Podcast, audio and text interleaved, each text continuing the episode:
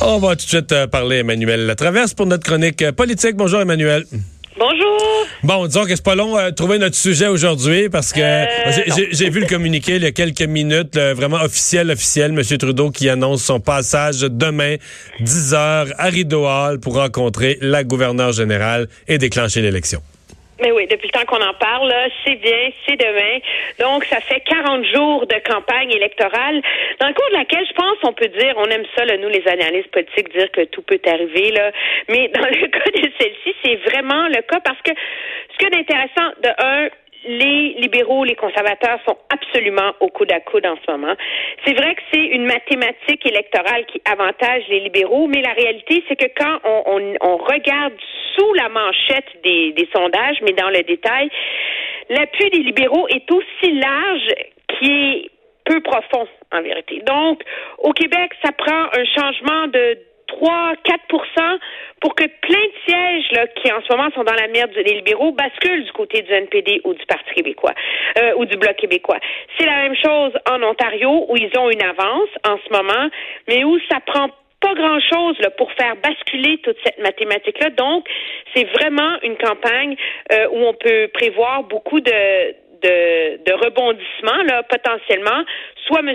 Trudeau va réussir à consolider ses appuis, ou M. Scheer, il lui en manque pas beaucoup là, pour être capable, dans plusieurs courses stratégiques, de faire basculer la tendance. Regardons au, au Québec, euh, au Canada, euh, comment euh, les perceptions, là, comment euh, les forces, les faiblesses des chefs vont vont jouer dans la campagne? Si on regarde au, au point de départ, qu'est-ce qu'ils ont comme qu'est-ce qu'ils ont comme force, qu'est-ce qu'ils ont comme qu'est-ce qu'ils ont comme défi, qu'est-ce qu'ils doivent accomplir? Je dirais que pour Justin Trudeau, j'ai essayé de trouver une phrase là, pour résumer son plus gros défi. Puis finalement, c'est qu'il doit euh, réconcilier l'électorat avec ses contradictions. C'est pas compliqué. Il a été élu avec d'immenses attentes, beaucoup d'enthousiasme. Il y a un bilan à, défendre qui est honorable, mais c'est les c'est les, les contradictions sur des enjeux symboliques, hein. La réforme électorale, les enjeux d'éthique, cette arrogance le libérale, la contradiction sur l'environnement, qui finissent par avoir terni là, toute son aura de jeune grand leader euh, progressiste. En même temps, le Parti libéral a des avantages importants en termes d'organisation, euh, euh, d'appui de l'establishment et son plus grand atout dans la terre, sur Terre, il s'appelle Jack Meeting. Là. Il faut pas se leurrer, là. C'est l'effondrement du NPD en ce moment qui sauve la peau là, du Parti libéral. Là. Du côté de, de Andrew Scheer, moi je dirais qu'au Québec, c'est comme si son défi, c'est d'essayer de recréer la coalition nationaliste de Brian Mulroney. Hein. C'est ce qui c'est ce qui s'évertue à essayer de faire là, auprès de l'électorat Ouais. depuis un La- an et demi déjà. Là. Euh, Est-ce que je peux me, ouais, est-ce que je peux me permettre la différence c'est que M. Mulroney la créait parce qu'il était lui-même québécois, le gars de Bécomo. Ouais. Là, il faut qu'Andrew Scheer s'appuie sur l'espèce de qualité des candidatures. Il faut qu'il s'appuie sur l'équipe pour recréer la coalition, mais c'est comme plus difficile, lui, d'être le d'être le ciment de la coalition comme M. Mulroney il a pu l'être au Québec. Oui, puis je pense pas que c'est un leader non plus qui a la force et la personnalité et le charisme là, que pouvait avoir M. Mulroney euh, Ouais, à l'époque. Le test de ça, ce sera euh, la la, la qualité des promesses qu'il va réussir à offrir à l'électorat. Rappelle-toi, euh, Stephen Harper, en 2005, euh, c'est- c'était le désert au Québec, là. Ça n'a pas pris grand-chose, tu sais, finalement, là, pour que les Québécois s'intéressent à lui, euh, euh, euh, la promesse de reconnaître, euh, tu sais, un, un- un siège à, à l'UNESCO, euh, le déséquilibre fiscal, etc. Donc, ça prend quelques enjeux clés là euh, qui, pour réussir à interpeller euh, l'électorat. Je dirais ça, c'est son, c'est son enjeu. Ah, mais, et le gros avantage que c'est que c'est la première fois depuis des décennies là, que vraiment le Parti conservateur est organisé au Québec. Là. Ça fait un an et demi qu'ils labourent le terrain, ils ont des candidats solides, ils sont là, ils ont de l'argent, ils ont un plan spécifiquement pour le Québec. Là. Euh, donc, ils arrivent dans la bataille beaucoup, beaucoup, beaucoup mieux armés euh, que par le que par le passé, contrairement au NPD, qui se pointe finalement avec euh, l'espoir finalement de sauver quelques meubles. Là. On s'entend là, euh, avec un chef euh, qui a perdu ses assises, ses châteaux forts et, et qui traîne là, son parti vers le bas. Ouais. Euh, qu'est-ce qu'il doit faire?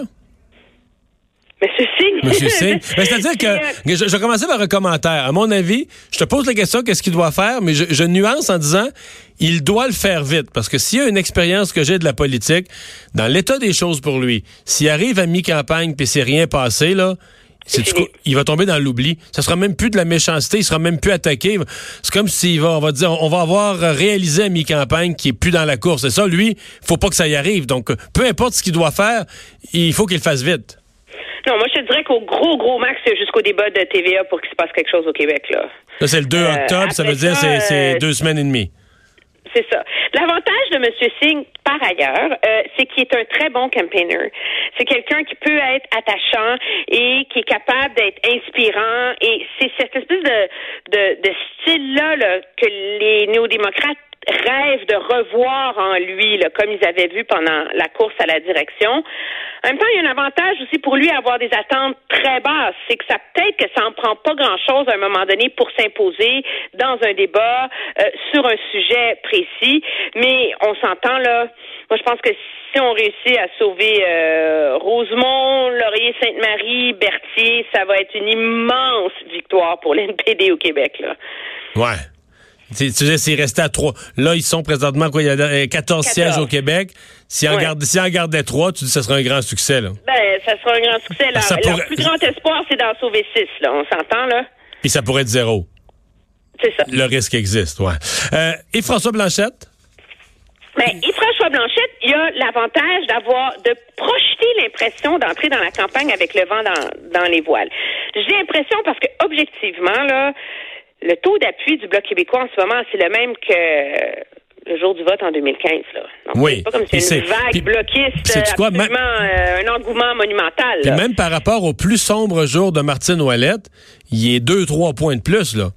Non, non, non, c'est ça. Sauf que lui aussi, son meilleur ami, c'est Jack Meeting. Là. Alors, l'effondrement du NPD offre beaucoup d'opportunités au Bloc québécois qui va aller chercher des appuis de ce côté-là. Euh, il peut profiter aussi de la désillusion des Québécois face à Justin Trudeau, l'élan nationaliste qu'il y a au Québec, euh, revendicateur, etc. En même temps, il y a des écueils aussi qui, qui pèsent sur la campagne du Bloc québécois. Ils n'ont pas beaucoup d'argent, là. C'est fini l'époque des subventions euh, et des ressources. Monsieur Blanchette a regarni les coffres du bloc qui étaient dilapidés, mais on n'est plus dans les grandes années là où il y avait beaucoup d'argent pour faire de la grosse campagne, des grosses campagnes de pub, etc. Là. Donc c'est une petite organisation, moins de ressources, donc plus difficile sur le terrain. Et ce qui est de difficile pour le bloc, c'est que les sièges que lui courtise le plus, ben c'est les mêmes sièges que courtise le Parti libéral et dans certains cas, le Parti conservateur. Alors, on ben va vraiment être confronté à une guerre de machines sur le terrain le 21. Mais Emmanuel, réflexion là, sur euh, le bloc sur Yves-François Blanchette. Mettons depuis, mettons depuis que les vacances d'été sont à peu près finies, le fin août. C'est juste, je veux dire, c'est pas une si longue période, mais c'est la période qu'ils avaient. Il semble que le bloc parvient pas beaucoup à faire la nouvelle sais, à, s'imposer dans l'actualité, à, exister dans l'actualité. Il me semble que, euh, bon, je comprends que quand ils font la nouvelle, si on se reporte à l'époque de Martine Ouellette, ils faisaient la nouvelle parce que c'était ridicule, ça démissionnait, ça claquait à la porte. Là, il n'y a plus de ça. Donc, le Bloc a retrouvé, on pourrait dire, son aplomb, une dignité sous François Blanchette. Mais efficace, là, comme chef d'opposition, il faut le dire. Oui, mais il n'y a pas, il y a pas, est-ce qu'il y a eu beaucoup de, tu sais, qu'est-ce qu'ils ont... Non. Hein? Et c'est un écueil, moi, je pense. Je pense que tu as vraiment réussi à mettre le doigt sur le bobo parce que les enjeux sur lesquels le Bloc a fait la manchette jusqu'ici, regarde dans les derniers mois, c'est quoi? La laïcité, la langue dans les accrochements avec Pablo Rodriguez, l'enjeu de l'immigration, c'est des enjeux identitaires, là, sur lesquels le, le, bloc se fait comme le porte-étendard de la différence québécoise, etc. Ça, c'est un message, d'après moi, qui peut être très porteur dans un contexte où c'est une genre de campagne là où il n'y a pas de grand engouement, il n'y a pas une vague, tu sais, c'est comme ça se bat, trois, quatre, là, tu sais.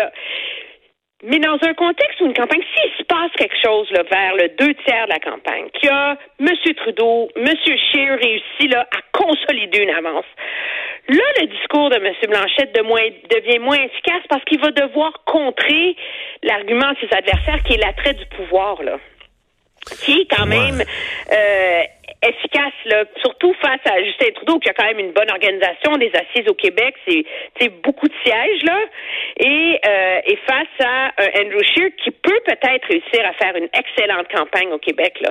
Donc, le, le chemin, la, la route vers la victoire, vers les 20 sièges dont rêve le Bloc québécois, elle est là, elle est claire, on voit par où elle peut passer, mais c'est un chemin qui est quand même très étroit, je crois, en termes de stratégie électorale. Mais on se comprend que la difficulté, autant pour le NPD que pour le Bloc ou les autres ou les Verts, c'est que si on est à deux semaines du vote, une semaine du vote, dans un face-à-face là, extrêmement serré, impossible à prédire entre libéraux et conservateurs, c'est que les uns et les autres vont courtiser les Québécois en fou en disant, écoutez, les conservateurs vont dire aux Québécois, si vous voulez vous débarrasser de Justin Trudeau et avoir un gouvernement différent, euh, votez conservateur. Puis les libéraux vont dire, si vous voulez éviter de revenir en arrière, les dangers d'un gouvernement conservateur, votez libéral. Mais dans les deux cas, les électeurs vont subir une forte pression pour voter pour un des deux partis qui mènent la course là et de, fait laisser ben, tomber les autres. C'est ça le danger. Si ça devient très très serré entre libéraux et conservateurs.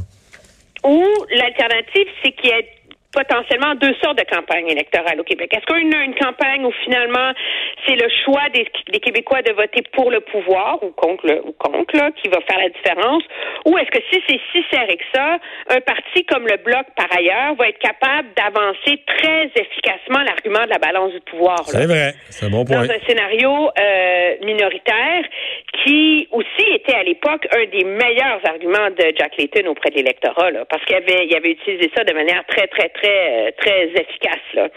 Ça, c'est sans calculer qu'on ne sait pas ça va être quoi l'effet des verts au Québec. J'ai regardé là, la dernière élection, le, la, dans à peu près tous les comtés, les verts n'ont pas dépassé 2,5% d'appui, sauf deux. Puis là, sont quoi dans les sondages au Québec? Sont fait la moyenne des sondages une dizaine de pourcents, à peu près? Oui, à peu près. Mais les seuls les seuls comtés là où il s'était vraiment passé quelque chose pour les Verts, là, c'était dans Pierre Boucher, Verchères, les Patriotes, là où se présente euh, Stéphane Bergeron là, pour le Bloc québécois. Et pourquoi les Verts avaient eu 8,5% C'est parce que c'était J.C. Lauzon, leur candidat. Ah oui, c'est vrai! Oui, monsieur! Je m'en souvenais plus! Mais les Verts peuvent venir jouer les troubles fêtes aussi, là. Ouais. Mais, mais les, Verts, les Verts euh, peuvent aussi vivre... Euh, tu sais, là, les Verts, l'enthousiasme est au maximum. Je comprends qu'ils sont aidés parce que tout le monde ne parle que d'environnement. vu que leur parti s'appelle Vert, ça peut les... Ils ont, ils ont, ils ont le bon nom... Ils ont le bon nom de parti. Mais outre ça, tu sais, cette semaine, sur Madame May puis l'avortement, euh, moi, j'ai des gens qui m'ont posé des questions en disant, c'est quoi ça? c'est un parti qui est quand même fragile. Est-ce que si on en découvre plus ou si on se met à regarder... Pour moi, c'est quand même très, très, très à risque que euh, ça déçoive un petit peu. Là. sais que durant la campagne, ça plutôt que de continuer à monter, ça fasse comme ah ouais, euh, peut-être qu'on a peut-être ben, C'est le plus gros défi de Mme May, c'est de passer le test de la réalité. Mme May est une militante environnementaliste immensément aimée, respectée au Canada anglais, mais dans les campagnes dans le passé, elle a un peu eu le traitement que Québec solidaire avait dans le passé au Québec. Là, elle est sympathique, elle est gauche, elle est environnementale. Personne s'attaquait trop, trop fort à elle. Là, là euh, il va y avoir un, un, test plus difficile. Moi, je pense que, écoute, elle s'est embourbée sur la question de l'environnement. Encore à ce jour, j'ai écouté toutes les entrevues que, qui ont été données sur le sujet depuis ce matin à la radio, etc. Je ne comprends pas ce qu'il veut dire. Madame May, pourtant, en entrevue était claire, là, en disant qu'en défendant les vertus démocratiques de laisser les députés voter comme ils l'entendent sur des enjeux de conscience. Oui, mais en même temps, ils veulent, ils veulent dire qu'ils veulent dire qu'ils rouvriront pas l'avortement pour aucune considération. Avec là, c'est. Mais tout d'un coup, on l'ouvrirait pas pour aucune considération parce que c'est dans les statuts du parti. Excusez-moi, si elle, la chef, elle savait pas quand elle a donné une entrevue. Et je pense que cette, cette bourde-là illustre aussi un des, des défis de Mme May.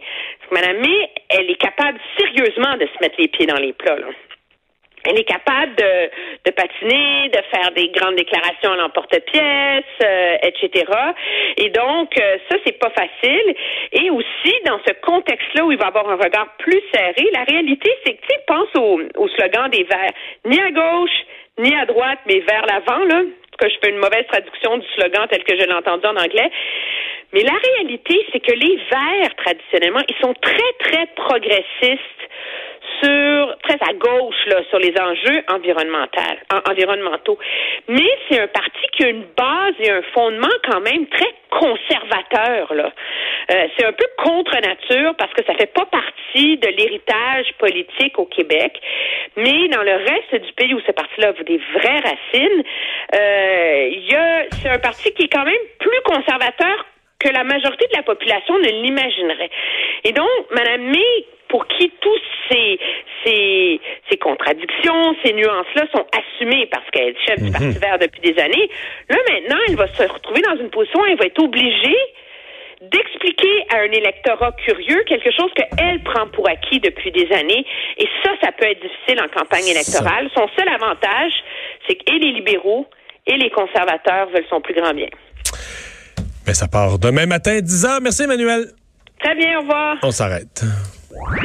Le retour de Mario Dumont.